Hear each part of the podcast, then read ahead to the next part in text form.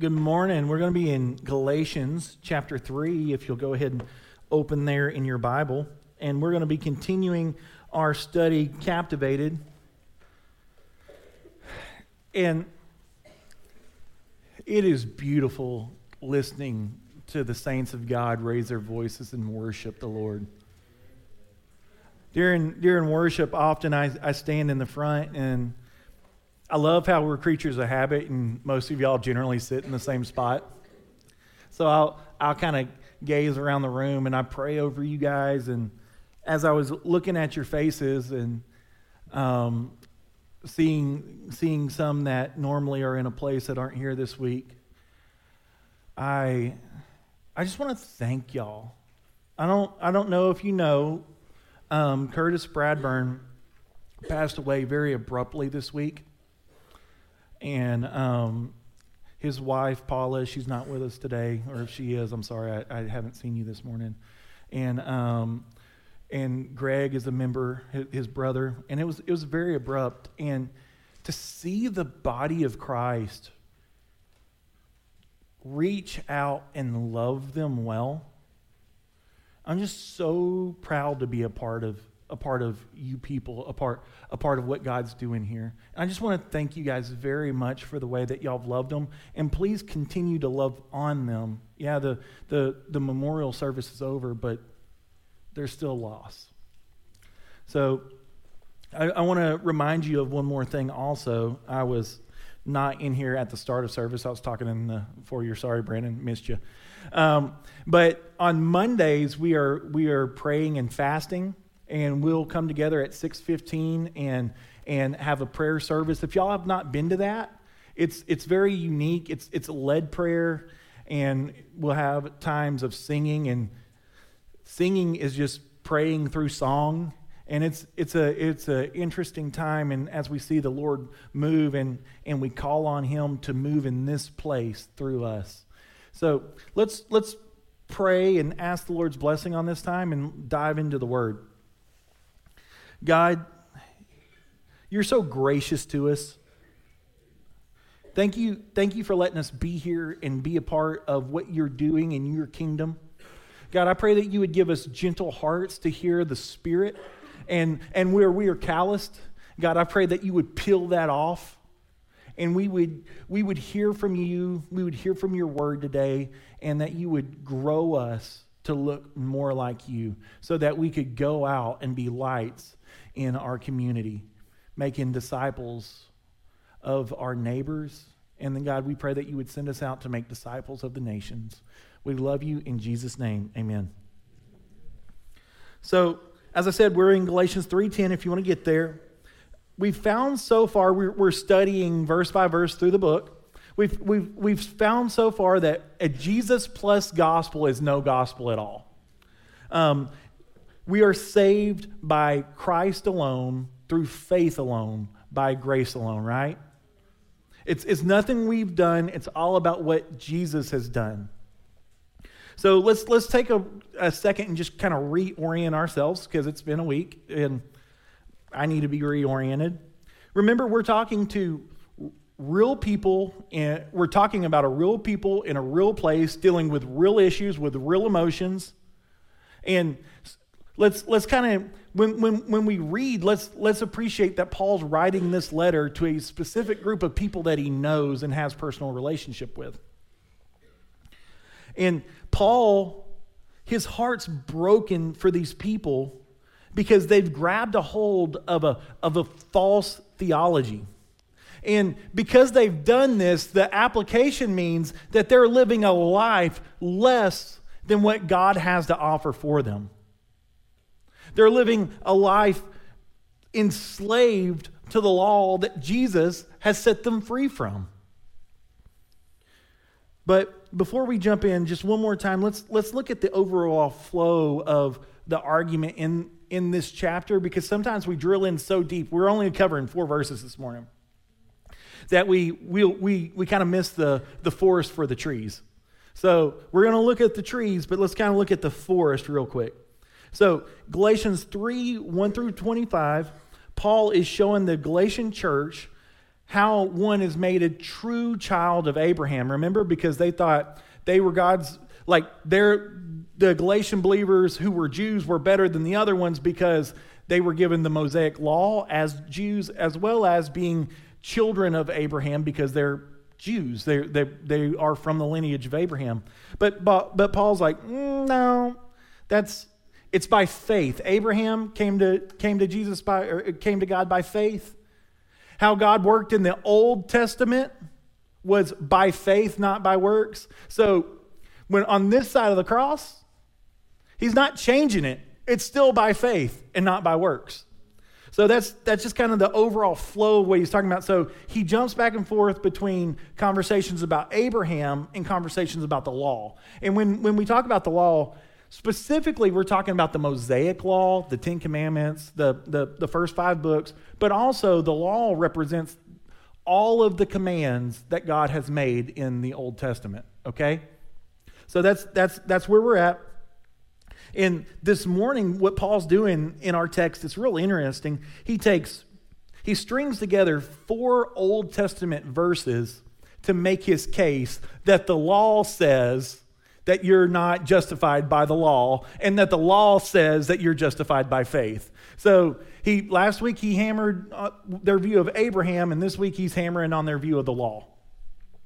So here's, here's what's true. If you're a note taker, this is what's true. The law reveals the curse, but Christ repeals the curse. We'll explain that in a second. And so, what do we do with this? We are to live as people who are deeply dependent on grace and use the law as a tool to point people to Jesus.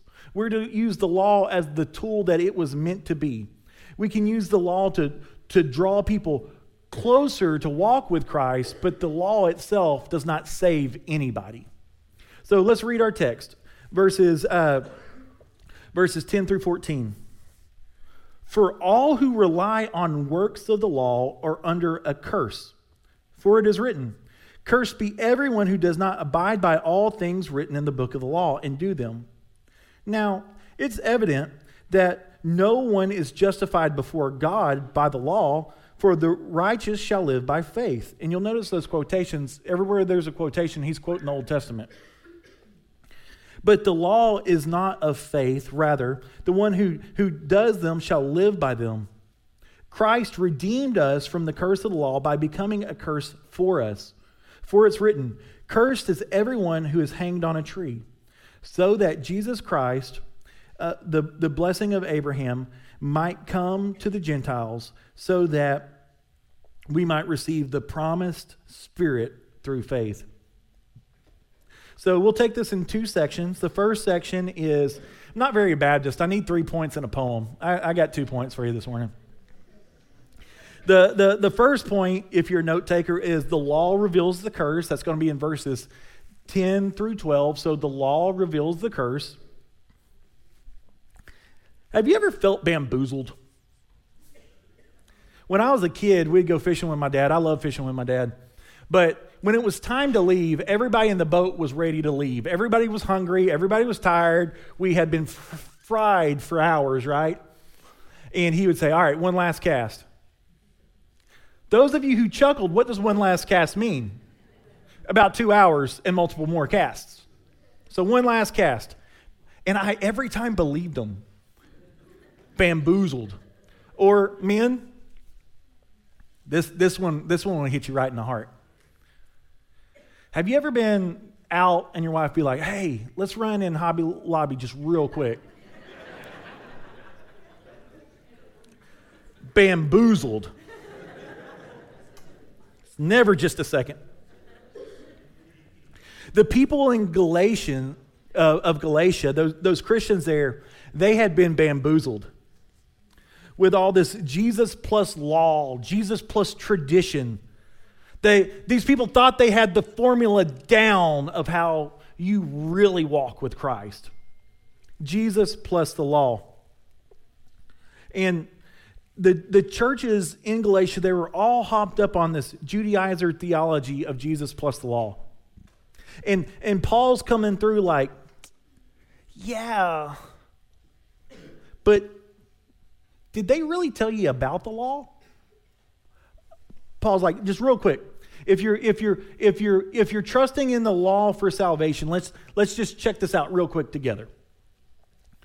Um, have you ever got stuck in a bad contract? Like um, not understanding the conditions?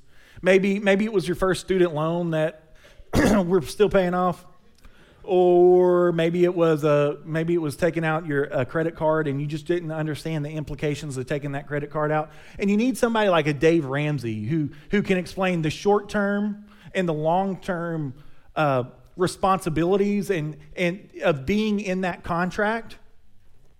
Paul in our situation this morning, he's like our theological Dave Ramsey. He's he's explaining the short term and the long term conditions of trusting in the law. On the short term, the law is burdensome, it's heavy. But in the long term, the law only leads to death. And some of you right now, you're kind of uncomfortable talking about the law this way, and I am too because the law is a good thing because God gave it, right? We're going to address that at, the end because we're, talk, we're going to talk about using the law as the tool it was intended to be used for. But when you try to use the law to be righteous, the, the law will only bring curse with it. And, and we'll look at that. So, Paul's like, so did these Judaizers tell you about Deuteronomy 27 26? Don't worry, I will.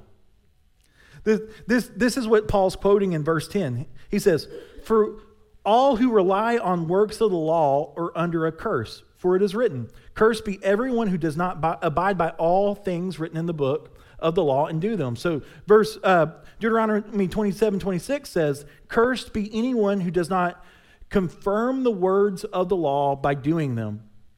In Deuteronomy 26 16 through, or 20, Deuteronomy 27 16 through 26, it's later go there in your Bible and look at it.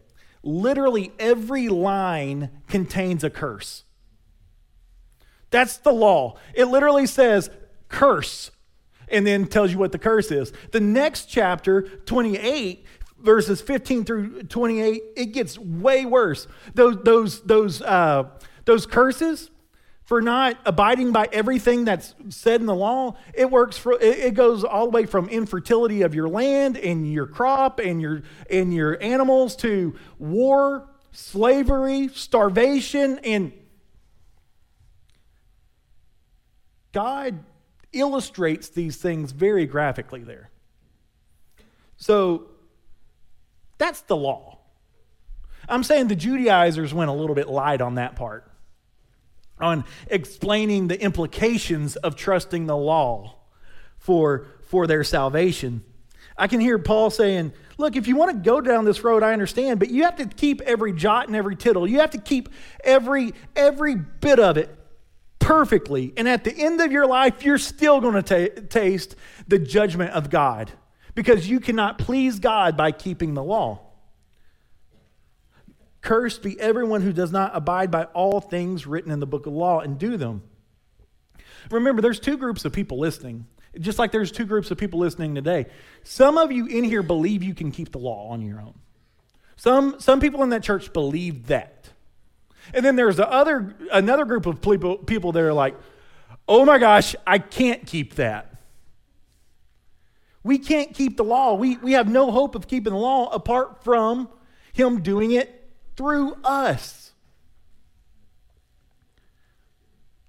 The law brings clarity because the law clearly outlines the curses and punishments for breaking the law. The law also brings clarity to God's standard of perfection. In order to receive the condemnation of the law, you must be legally and morally perfect. You must be legally and morally perfect. Also, we're born into sin, so we kind of start off failing at that, right? So, the law cannot bring justification. So, let's look at verse 11. He's going to use the law here to show us that the law says that we are justified by faith. Now, it is evident that no one is justified before God by the law, for the righteous shall live by faith. The law it brings clarity on the curses, punishments, and the standards of the law, but it also brings clarity on how an individual is made righteous. And they're made righteous. What's that quote from the law say? By faith. We're made righteous by faith. Now, it's evident that no one's justified before God by the law. That, that's what it says there. Now, it's evident that no one's justified before God by the law. Look at this word evident. I bet many of your translations say, say something different. The word, the word evident carries the idea that it has been made clear or plain or easily known. So Paul's saying the law makes it easily known. And some of these guys are walking around acting like they are the, the bee's knees on understanding the law. He's like, well, the law's made it easily known that you're wrong. The law, the law makes it evident that hoping in the law will not bring you justification. What's the weirdest tool you've ever used to drive a nail? Like, you know, you're out, you're working, and you can't find your hammer. I've used a back of a screwdriver. I've used the I've used a wrench. I've picked up a rock. Now, I'm not going to say that thing went in straight or that I didn't have to bend it over. But these other these tools can be used, right? Other than just a hammer, just maybe not effectively. But trying to use the the tool of the law to be justified is more like trying to drive a nail with jello. It's an impossibility. It's incapable. The law, the purpose of the law is to show you one thing you are deeply flawed and you need another. That's what the law is doing. And the law points us to Jesus. So the law brings clarity that we're not that we are justified by faith. Paul uses Habakkuk. Everybody knows Habakkuk deep down in their heart, right? Habakkuk 2 4 to make the point, and he says, The righteous will live by faith. Since faith is the way to righteousness, the law can't be that same way.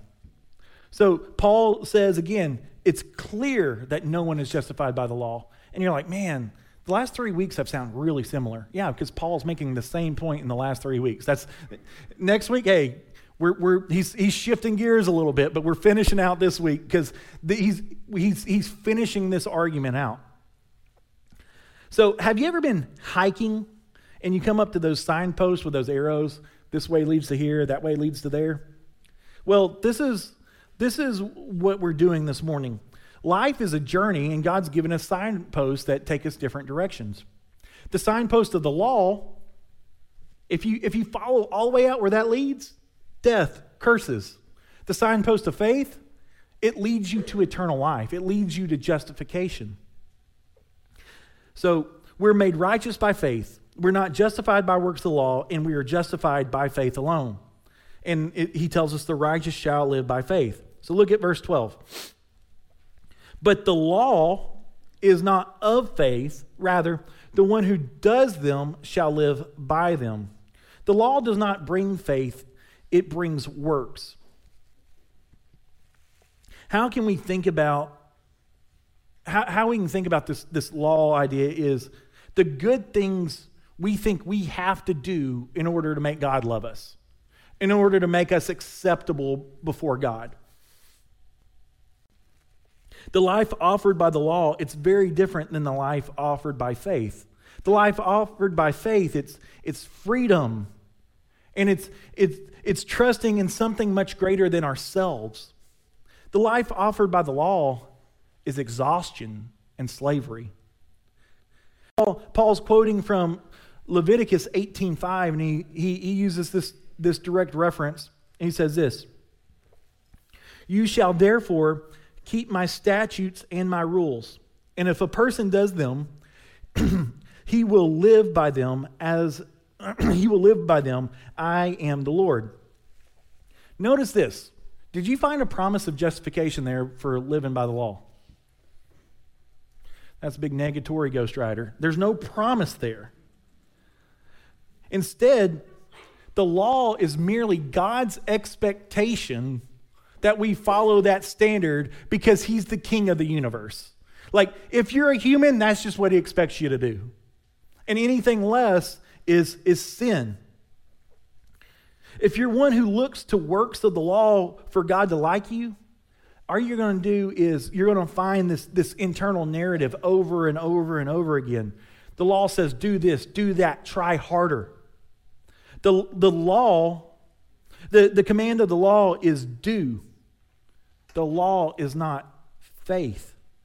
Faith says it is done. Christ says it's finished. Jesus plus anything equals nothing. But Jesus plus nothing equals everything. We have to put down this Jesus plus gospel. Exodus 24 3. So Moses receives the law, he reads it to the people. And this is, this is what we get. And Moses came and told the people all the words of the Lord and all the rules. And the people answered with one voice and said, All the words that the Lord has spoken, we will do. Israel heard the law and all of its implications, and in, out of ignorance, multiple times say, Yeah, we'll do that. We'll keep all of it. I mean, but how could you have any other response as you see the mountain with with with God like with fire by day and smoke by night? Like how how, how could you have another response? But they had they, they were just utterly incapable of doing it. The law was never meant to be a tool to achieve our righteousness. It, it was never meant to be like a punch card to get into heaven. Like, hey, hey checked all my laws. Here, here you go. Let me in. That, that's that's never how it was meant to be used. The law was meant to be a mirror and when you stand in front of the mirror and you look deeply into the mirror, you see yourself, right? But what you see when you look into the mirror of the law, reflecting back on you, you see your sin. You see your failure. You see who you are in light of a holy God. The law exposes the chinks in our false righteousness using the law to try to be a good person and to dress yourself up before God to hide your sin, it's as ridiculous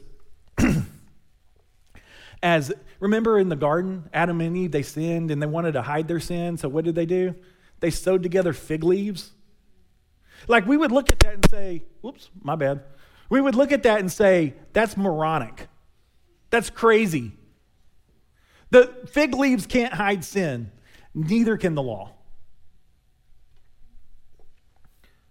Let, let me show you how you can use the law in a positive way, as it was intended be, to be used. We can use the law as a tool to show people their need for Jesus. I, I gave this illustration before here, but this is, I'm going to give it over and over and over because we learn by repetition, and this is how I share Jesus, and this is opportunity for you to learn how to do it too. I use the law to show people their sins. I, I use the law to show them that they, that they need, they need someone else to step in for them. And it's also how I teach the guys I disciple. So I always start with this one question If you were standing before God, why should He allow you in? And you can answer that right here um, in your heart. And most people, they give this, this, this answer. It varies, but it's because I'm a good person or um, because of Jesus and I'm a good person, which is essentially a Jesus plus, which nullifies the gospel that we learned last week. Like there, being a good person is not going to get us to Jesus. And um, this is this is how I teach guys. So this young guy that I was discipling um, last year, I think he thought I was blowing smoke. So he went and he started sharing the gospel with somebody, and he comes back to me. And he goes, "Kody." I asked them the question, and they said, good person. I could, it blew my mind. And then I got to use the law. So I'm telling you, this, this is real. This is really how you can use the law to show people their need for Jesus. So I always ask them, all right, if, if, if you believe the standard to getting into heaven is being a good person, let's take God's good person test real quick. And the good person test, it's just the Ten Commandments. And I, I allow them to ask or I allow them to tell me which Ten Commandments. And norm, normally, the first one they come with is, Thou shalt not lie, because God obviously speaks in Old English. Um, so I say, Well, if you've told a lie, what does that make you? And you want them to answer this with their mouth. In church, if we've all told a lie, what does that make us? Liars. We are liars. And they'll say, I'm a liar. And then the, the next one I'll ask them is I'll say, Well, you know, God says not to steal. Have you ever stolen anything, no matter the value? Have you stolen an answer on a test, to stealing time at work, to whatever it is? Have you ever stolen anything, no matter the value? And, you know, they'll eventually get around to it, and I'll ask them, So what does that make you? And I love when they tell me a stealer. It's like, You play for Pittsburgh? Cool. But if we've stolen something, what does that make us, church? Thieves. And we've all stolen and we're all thieves. And I keep count for them, and this is something you can do. So, so far, by the confession of your mouth, church, and myself, we've confessed to being lying thieves. How can we say we're good people? Then, we, we, then I'll crank it up for them a notch. I ask them, Have you ever committed adultery? And I, I, show them how Jesus redefines it in the New Testament as if you've ever looked at a person in your heart at any time and, and desired them and, and, and, and wanted to have sexual relationships with them and, and in this grotesque manner. Have you lusted in your heart? I mean, nobody's apart from the human experience. And they will have to say, I'm an adulterer. And we're we're all adult, adulterers. So right now, if we're keeping score on this good person test, we're lying, thieving adulterers. I don't go through all 10 because it's unnecessary. I always just hop to the, to the, the one we're all like, well, it's not like I killed anybody.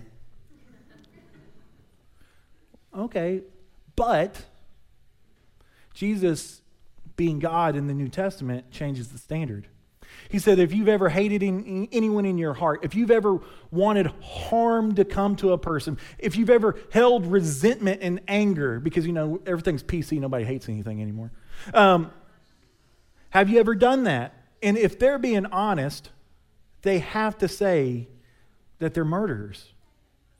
So we'll we'll, we'll wrap this conversation back up and I'll say, by the confession of your mouth, and normally you can see their entire countenance change. You've confessed to being a lying, thieving, adulterous murderer in that, before the eyes of God. And you told me before the eyes of God, if you were to say, why should he let you into heaven? The answer is because you're a good person. by their own mouths, they've condemned themselves. And it doesn't matter because the law had already condemned them. Then I transition into the gospel. So, this is what the law's for it's to show us our curse for our action, it's to show us the contract, it's to point us to Jesus. But the good news of the gospel is that Christ redeemed us from the curse by becoming a curse for us. Let's look at verses 13 through 14. And if you're taking notes, this is now the transition. So the law revealed the curse, but Christ repeals the curse. Verses 13 through 14. Christ redeemed us from the curse of the law by becoming a curse for us, for it's written, Cursed is everyone who is hanged on a tree. So that in Christ Jesus, the blessing of Abraham might come to the Gentiles, so that we might receive the promised Holy, uh, the promised Spirit through faith. So Christ redeemed us. This word redeemed comes from their economic vocabulary. Used to, the apps used to say redeem on it, and I was going to use that as an illustration this morning, so I got in the App Store, and they've made it way too easy to buy stuff. It doesn't say redeem anymore, it just wants to take, scan your face. Someone's bought like this really random app yesterday, just doing research to see if that's still done. But we, when we buy things, we know that this word redeemed, we make it, we, we totally like mentally put redeemed in the Christian world, but it's an economic term, right? It, it, comes from our economic vocabulary, and it did theirs too. So when they heard this word redeem, it would have taken them mentally to a marketplace, to a slave block specifically. And how, how this would work is the, the, the slave owner would put a slave on top of a slave block naked. And, and potential buyers, they would walk around the slave and they would look at every flaw, every physical imperfection. They'd look at their teeth, they would look in their mouth, they, they would check these people out. This, this is, was the practice in the Greco Roman world. And there would be a price set.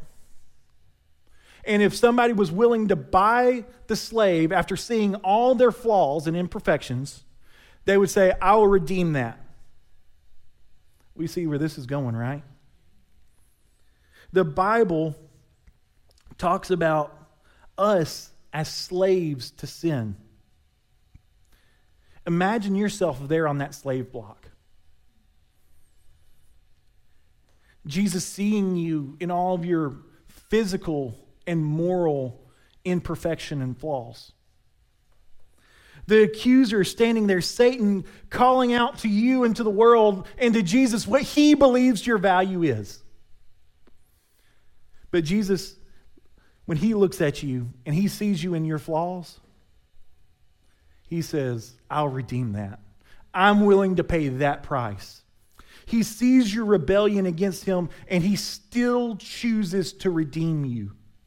Jesus knew the cost and he was willing to pay it. Jesus, looking at us in all of our flaws, he chose us to redeem us with what?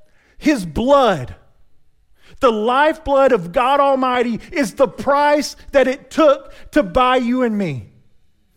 And Jesus saw us and he said, I will redeem that. Paul says that Christ redeemed us from the curse of the law by becoming a curse for us. Cursed is everyone who hang on a tree. Jesus redeemed us from the curse of the law by becoming the curse for us. He became sin who knew no sin in order that we might have his righteousness, right? He, he, he quotes here from Deuteronomy 21, 22 through 23. And this is the call of the law for the lawbreaker. This is the call of the law to us. We are the lawbreakers. And if a man has committed a crime punishable by death, we have, if you read the law, we have. Not just that, we rebelled against the king, that's punishable by death. And you hang him on a tree, his body shall not remain all night on the tree, but, but you shall bury him the same day, for a hanged man is cursed by God. Remember, Jesus' body did not hang there all night. A hanged man is cursed by God. We've committed a crime punishable by death. We've rebelled against the king. The hanged man was Christ. Jesus, for us, died under the direct curse of the Father. The curse we deserve. Jesus took our punishment by hanging on a tree for us. This is what we call substitutional atonement. He substituted his blood for our blood, his life for our life. He took the curse of God for us and he hung on the tree so that we did not have to spend an eternity in hell. That's the gospel. By bearing the total burden of the curse himself, Jesus set us free from the terrible weight of sin, from the terrible curse. So, how can somebody look at that? Because remember, that's the conversation. How can somebody look at that and go, yeah, I can make that better. I need to add to that. By picking up legalism or good works, that's, that's what Paul you talked about maybe two weeks ago, building up that which has been torn down. That's, that looks like saying, for our context, Jesus plus good works. Jesus plus my version of, of Baptist legalism, or Jesus plus my method of doing church for you to really be saved. And all these things nullify grace. Let's put ourselves real quick in their shoes. The, the Galatian people saw God move in power when Paul was there. They saw it They, they know what it looked like for the church to grow. They know when somebody really comes to Christ, what do they do? They start walking in obedience. They knew what the formula looked like. I'm going to I'm going to give them for a moment good motives. They wanted the, the, the, the church to grow. They thought they had the right formula for the church to grow. I think they probably had a deep desire for the church to grow. But you can't manufacture the work of the Spirit. And when we start pressing these Jesus plus things, what we're really doing is trying to manufacture salvation.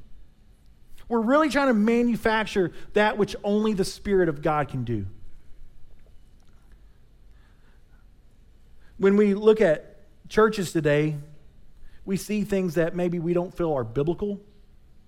But let's for a second give them good motives. They might have bad motives, but let's assume the best. Let's, let's assume they want to see God move. They want to see good. Maybe their formula looks like Jesus plus a culturally liberal worldview. Or maybe their formula for real Christianity looks like Jesus plus a culturally conservative worldview. Or maybe it looks like a formula of Jesus plus not talking about sin. Or maybe it looks like a formula of Jesus plus legalism or Jesus plus good works. All these things, though, it doesn't matter where, where they come or if you agree with it or not, they add up to someone's version of moralism. Even with the best motivations, you cannot manufacture the work of the Spirit. And our formulas to lead people, these formulas that we create, they actually lead people away from Jesus. And all they do, they don't create true transformation. What they do is they just create cultural conformity. I don't, I don't want somebody to conform to how we live and them go to hell. I want to see them transformed by the Holy Spirit, don't you? And all these things, all these formulas, they have no power to save.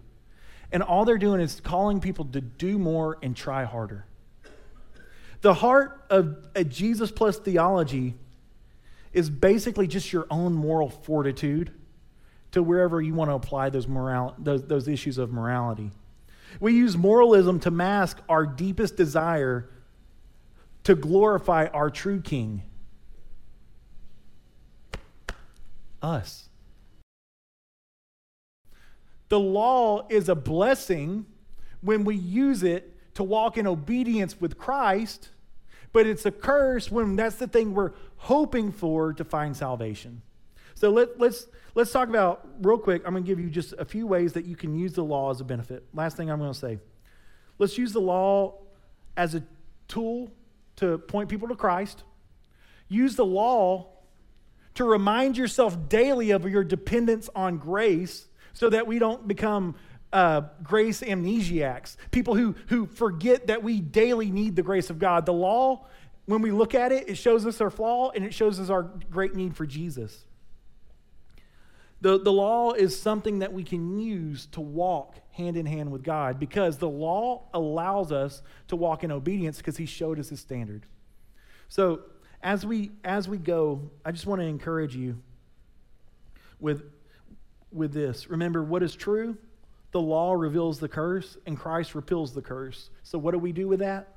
We live as the people who are deeply dependent on grace and we use the law, the law as a tool to point people to Christ. If you will, bow your heads with me. And the, the band's going to come forward, and I just want you to reflect for just a moment.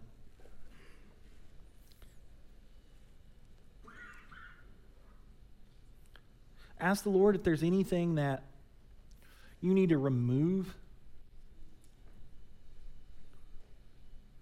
If there's any place where you are depending on the law.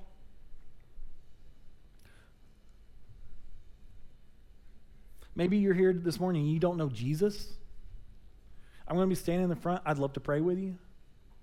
I know a lot of people, they, we come here broken. The week is heavy. Like this week, for our church body was a heavy week.